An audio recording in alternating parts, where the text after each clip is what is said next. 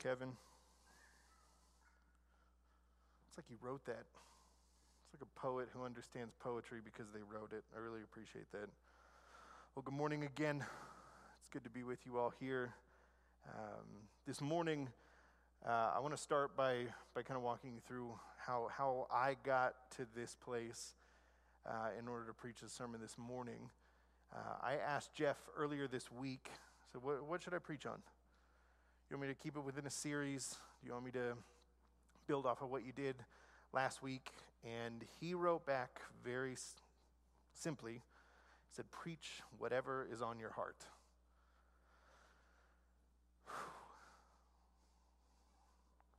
We've already talked about some of those things that have been going on in the world. Some of those things may be on your heart, on your mind as well. So that's a tough order in this case to preach whatever is on my heart uh, when the world feels the way it does right now, when the headlines read the way they read right now. And so that's what I started with. I started with whatever was on my heart. Uh, and, you know, in that situation, you don't always want to just, oh, okay, I'll sit up here and I'll tell you what I think about things. I don't want to do that. I want to preach something from the Word.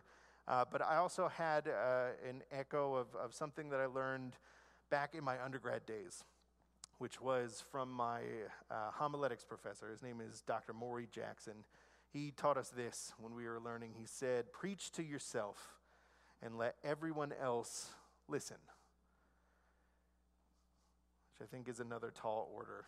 But this morning, uh, that, is, that is my aim. This, I'm preaching this one to myself. I'm going to let all of you listen into this moment because this is something that, that I needed today. This is something that, that I felt like uh, could help me. And maybe by preaching to myself, uh, you'll get something out of it by listening along as well.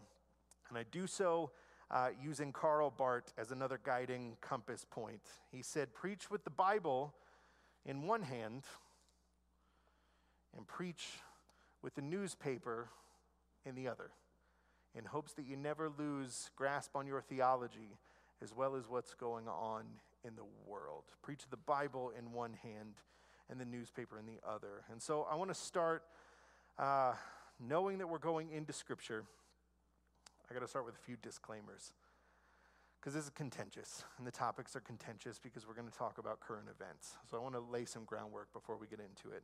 Disclaimer number one the goal of this sermon first and foremost, is to deliver the gospel on which you can rest in a time of mental, physical, and spiritual fatigue. The goal is to deliver the gospel. I saw a tweet uh, from a close friend of mine. Her name is Heather Thompson Day. She tweeted Everything changes when we're exhausted. We can't think. We anger easily. We may take the quickest route instead of the right one. But God doesn't command your rest for His sake, He commands it for yours. And I know I need rest today, and maybe you need rest today. So the hope is to put us into a place where the gospel is a place that we can rest on. Disclaimer number two with that goal in mind, in order to speak to rest, I intend to discuss that which aims to steal our peace by speaking about the current events to speak about the things going on inside the newspaper. Whenever possible, I'm going to speak about the things going on in this world in as little detail as possible. Because one, there are children in this room. Two, there are people watching online. And I do not want to trigger any traumas by going into too much detail about the things going on. The news is doing a really good job of keeping you up to date on the details. We don't need to do that as much here. Disclaimer number three I want to spend some time speaking about the role of prayer and the posture of believers in tough times.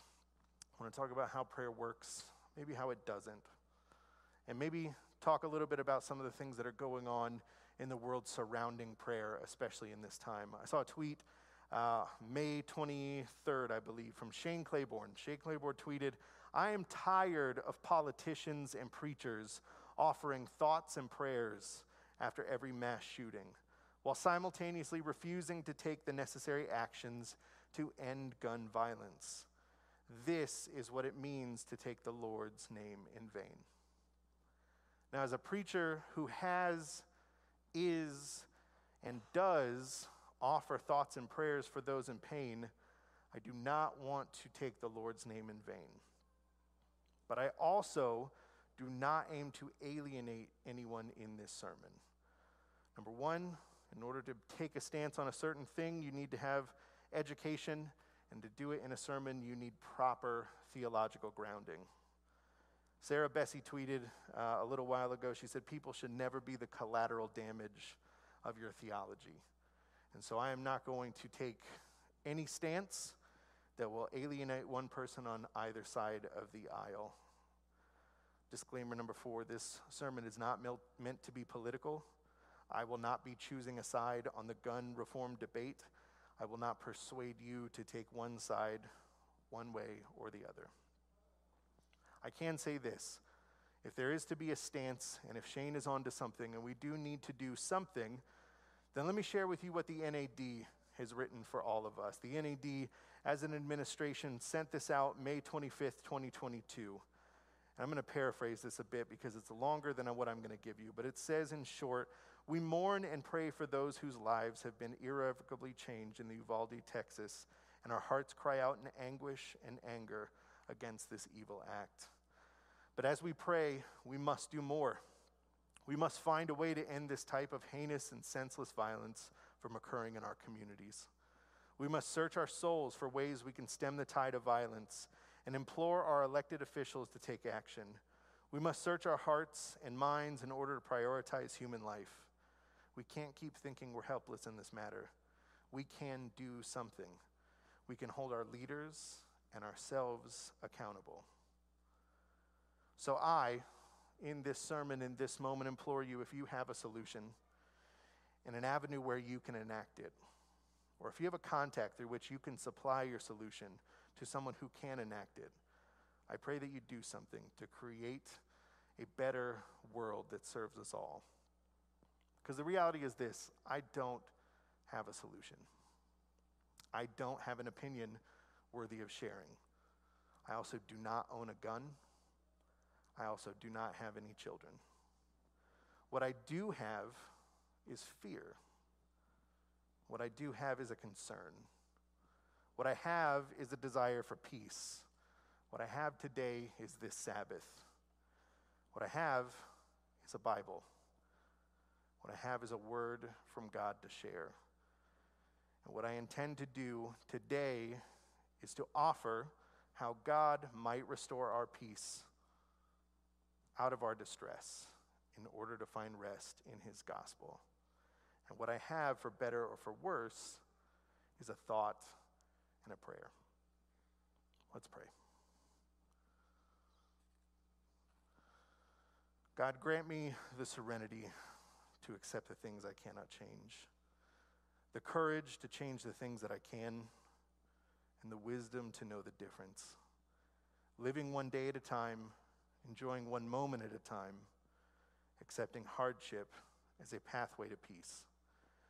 Taking as Jesus did this sinful world as it is, not as I would have it.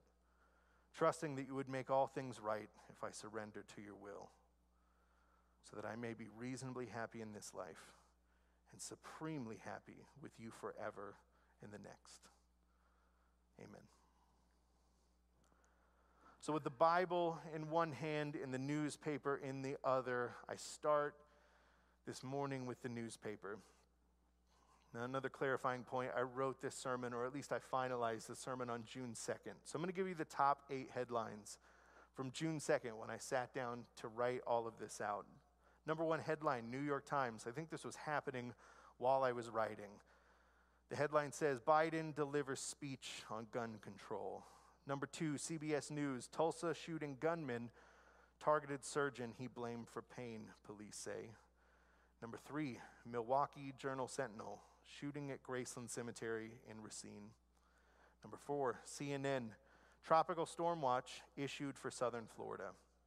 Number five, the New York Times LA County moves closer to possible mask requirement as COVID hospitalizations rise. Number six, NPR. January 6 panel promises, quote, previously unseen material, unquote, in hearing on June 6th. Number seven, Fox News. Uvalde, Texas shooting. State senator says police chief didn't receive 911 calls from the school. And number eight, from the AP, unsparing images from Ukraine show war at the 100 day mark. With one hand on the newspaper, I can surmise that the world can be a scary place. Now, the world can also be a beautiful place. But today, it feels like the scary is outpacing the beauty. Today, the scary feels suffocating, as if all of the spaces that we occupy are full of fear and trepidation. And when mass tragedies happen at graveyards, at grocery stores, at hospitals, at churches, and at schools, we can become overwhelmed by the notion that safety is threatened at every height and every depth that we can climb to, and every breath and every length that we could run to. So, when this is our reality, the question becomes how do we rest? How do we rest when peace is fleeting? Which led me to Psalm 44. Psalm 44, I'm going to read entirely. The page number, if you want to follow along, if you're a, a, a visual learner, is up on the screen. But the psalmist says this It says, Oh God, we have heard with our ears, our fathers have told us what deeds you performed in their days, in the days of old. You with your own hand drove out the nations, but them you planted. You afflicted the people but you set them free. For not by their own sword did they win the land, nor did they own arms save them, but your right hand and your arm and the light of your face, for you delighted in them. You are my king, O God, ordain salvation for Jacob. Through you we push down our foes, through your name we tread down those who rise up against us. For not in my own bow do I trust nor can my sword save me. But you have saved us from our foes and put to shame those who hate us. In God we have boasted continually, and we will give thanks to your name forever. But you have rejected us, you have disgraced us, and have not gone without our arm and have not gone out with our armies.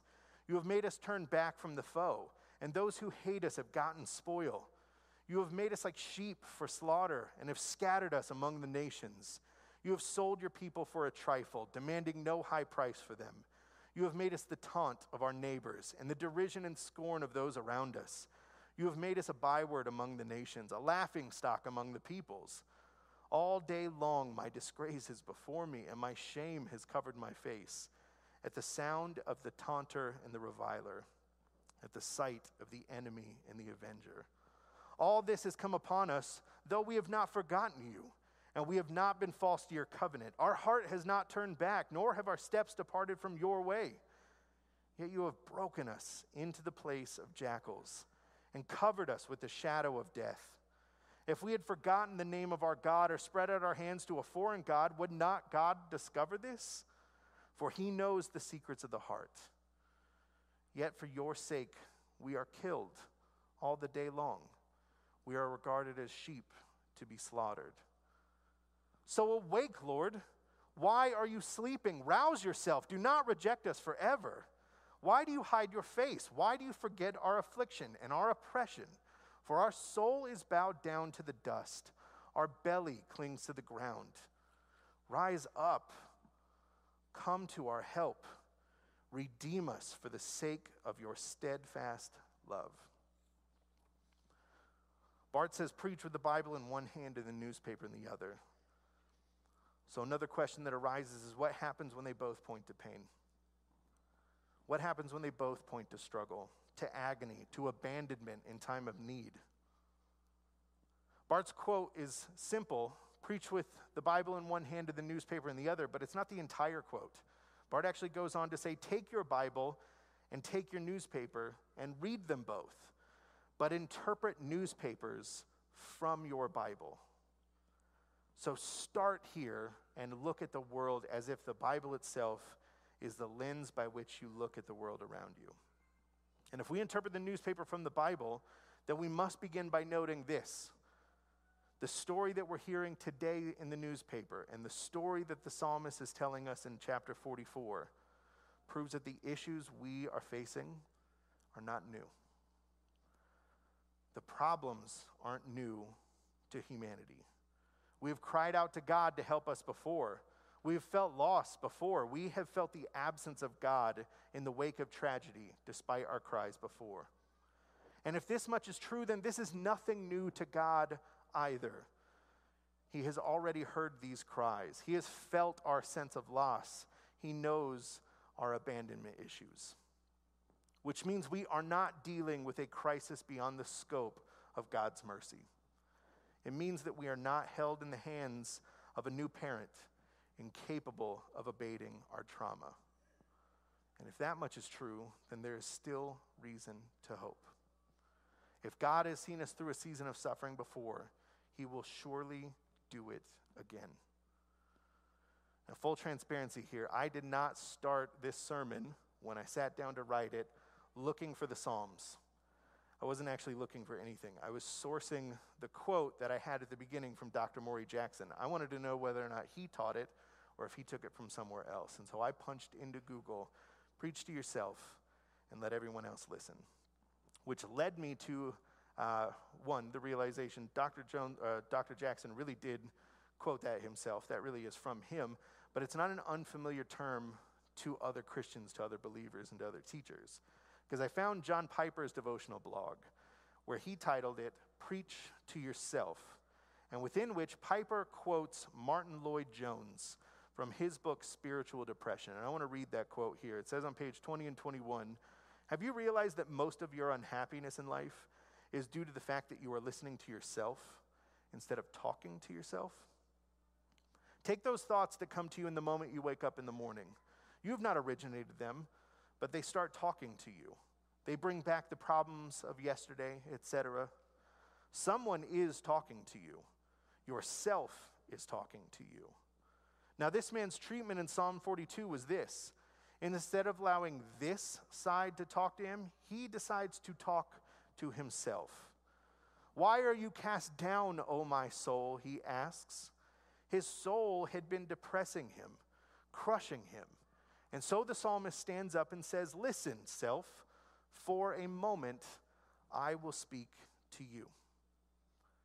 Now, having never read Psalm 42 in the context of the quote I was researching, I kept going and I decided to see what else was out there. And so I read the entirety of Psalm 42, which I want to do here with you. Again, page number on the screen. Psalm 42 says, As a deer pants for flowing streams, so pants my soul for you, O God. My soul thirsts for God, for the living God. For when shall I come and appear before you, God? My tears have been my food day and night. While they say to me all the day long, Where is your God? I remember things as I pour out my soul, how I would go with the throng and lead them in the procession to the house of God with glad shouts and songs of praise, a multitude keeping festival. Why are you cast down, O my soul? And why are you in turmoil within me? Hope in God, for I shall again praise him, my salvation and my God. My soul is cast down within me, therefore I remember you from the land of Jordan and Hermon, from Mount Mizar. Deep calls to deep at the roar of your waterfalls. All of your breakers and your waves have gone over me. By day, the Lord commands his steadfast love, and at night, his song is with me, a prayer to the God of my life. I say to God, my rock, why have you forgotten me? Why do I go mourning because of the oppression of my enemy? As with a deadly wound in my bones, my adversaries taunt me, while they say to me all the day long, Where is your God? Why are you cast down, O my soul? And why are you in turmoil within me? And then the twist, the answer to his own question, as if not letting the, the voice within him speak, but speaking to the voice instead. The psalmist finishes Hope in God. For I shall again praise him, my salvation and my God. Now, I've read Psalm 42 before, but I have never read Psalm 42 on June 2nd, 2022. in the context of the situations developing in our society. And so I kept reading because it seemed like God was speaking to the psalmist then and to us now. And I read Psalm 42, I read Psalm 43, and I read Psalm 44, which led me to this sermon. Because the psalmist seemed to be speaking what was on his heart. And what was on his heart happened to be what was on mine. From his time to today, the unfortunate reality here is that depression was the state of being. Now, Piper in his blog followed this quote in his own words by closing with this. He says, The battle against despondency is a battle to believe the promises of God, and that belief in God's future grace comes by hearing the word. And so, preaching to ourselves the word of God is at the heart of the battle. And there, I believe, is the hint of the gospel that will resolve the situation of hopelessness felt both then and now. Psalm 43, finishing out the trio, says, Vindicate me, O God, and defend my cause against an ungodly people. From the deceitful and unjust man, deliver me. For you are the God in whom I take refuge. Why have you rejected me? Why do I go about mourning because of the oppression of the enemy? Send out your light and your truth. Let them lead me. Let them bring me to your holy hill and to your dwelling. Then I will go to the altar of God, to God my exceeding joy, and I will praise you with the lyre, O God, my God. Why are you cast down, O my soul? And why are you in turmoil within me? Hope in God, he says again, for I shall again praise him, my salvation and my God. Sermon title today was plucked directly from the first verse in 43. But the entirety of chapter 43 is that beacon of hope, despite the psalmist sitting in his active despair. Nothing is fixed as he is writing the situation. He is not writing in the future tense, he is not writing of joy now, speaking of his anguish in past tense. He is writing in pain now. The solution is not here yet. And still, we have this song, we have this poem. A poem that is an example of faith in God's future grace from a believer in turmoil, feeling lost and hopeless. A thought and a prayer under pressure.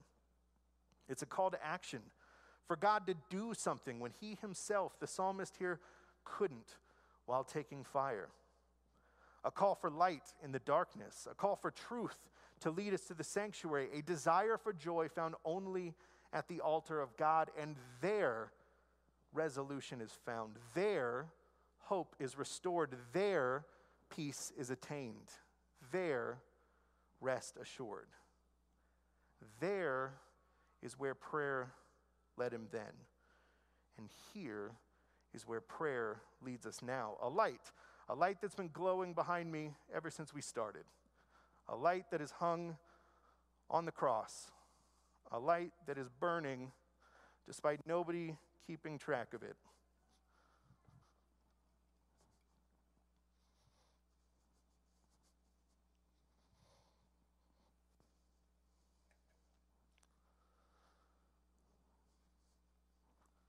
There's where the psalmist went.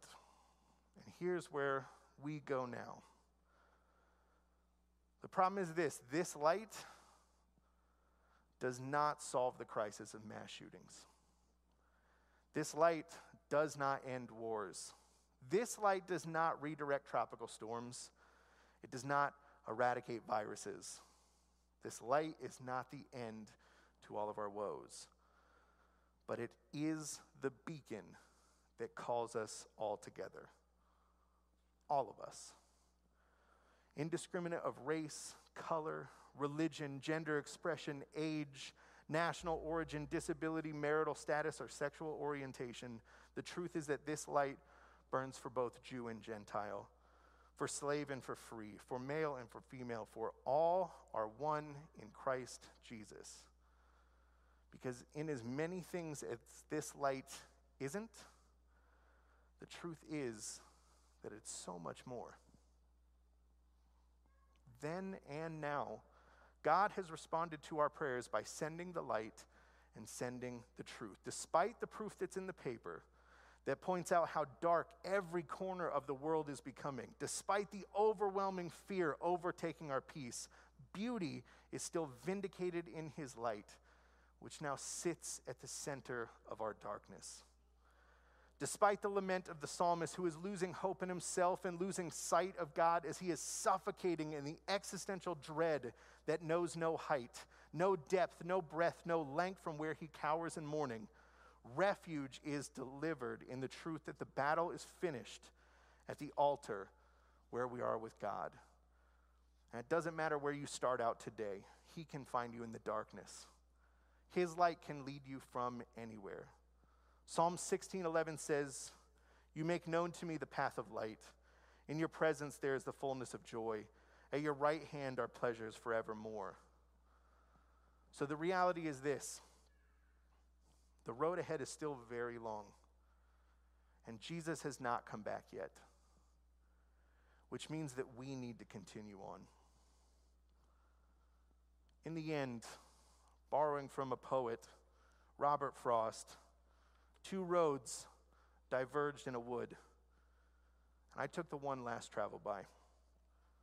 And that has made all the difference. I invite you today to take the road less traveled. And as you journey on, be guided by light, both figuratively and literally. Keeping vigil is understood to be a communal lament an act of solidarity, and a time to bring light to brokenness in society. As an act of public witness, a candlelight vigil offers a community a space to connect with God so that God's love and justice can be carried out through us. So I call on you now to take action, to do something in the name of God, and in pursuit of peace, to keep vigil over this church and its people in this community, this city, this state, this country, this world. Keep vigil. As Laura sings, you're invited to start now, to come forward, to collect a candle here in front of me and set it alight from this light here at the cross. As you return to your seat, reflect on this light that you're holding now in the darkness you feel like you are sitting in. And let that light encourage you in your battle against despondency in whatever ways you're facing it. Use this light to motivate you to think and to pray over the brokenness in our society. Use this light to give rise to your peace amidst any active oppression of the enemy. Use this light as protection so that you can rest.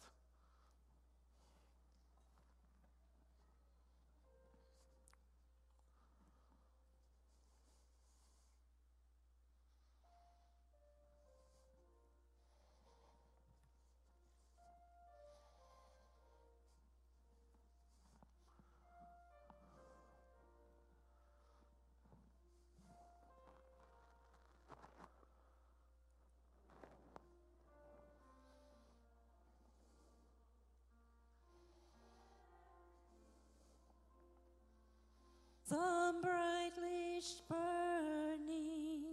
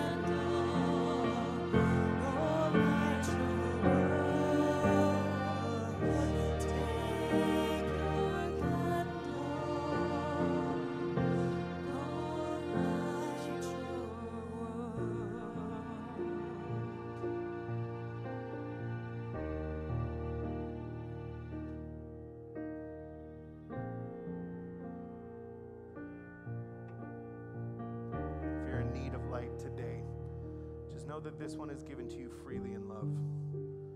If your world is a scary place, be reminded that God's future promise is that beauty always outfaces the fear.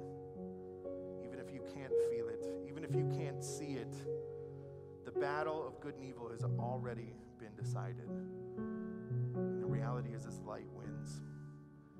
So I hope this brings you rest today. I hope that you're restored, even if only temporarily, by the truth of the Word of God. Because we've heard in this song, there's a call. There's a call to all of you to go light the world with the flame you hold. There is someone who needs you to guide them out of the darkness into the light as God has done for you. And if they can't muster the strength to carry on because they only know this, but they know nothing of this. Their exhaustion has overwhelmed them, and they can't think, and they anger easily, and they seek to take the quickest route instead of the right one. Then pray for their serenity. But as we pray, we must do more. We must search our hearts and our minds in order to prioritize human life. We can't keep thinking that we are helpless in this we can do something. We can bring the light that they cannot reach to them by lighting their candle with your own. It doesn't cost your light anything to light someone else's candle. So do as Jesus does with you today and stop and rest and do it with them. Share a thought for them, reminding them that they are not alone in this darkness. And neither are you. Not today. Not ever. I pray that you are blessed with a gentle and tender heart. I pray you're empowered with strength against all evil. I pray you are graced with compassion and care for all people. I pray you are given courage. I pray you are gifted with openness and understanding and respect. And in the words of Paul, I pray this. For this reason, I bow my knees before the Father, from whom every family in heaven and on earth is named, that according to the riches of his glory, he may grant to you be strengthened with power through his Spirit in your inner being, so that Christ may dwell in your hearts through faith, that you, being rooted and grounded in love, may have strength to comprehend with all the saints what is the breadth and the length and the height and the depth love of Christ that surpasses knowledge, that you may be filled with all the fullness of God. Now to him who is able to do far more abundantly than all we ask or think, according to the power at work within us, to him be the glory in this church and in Christ Jesus throughout all generations, forever and ever.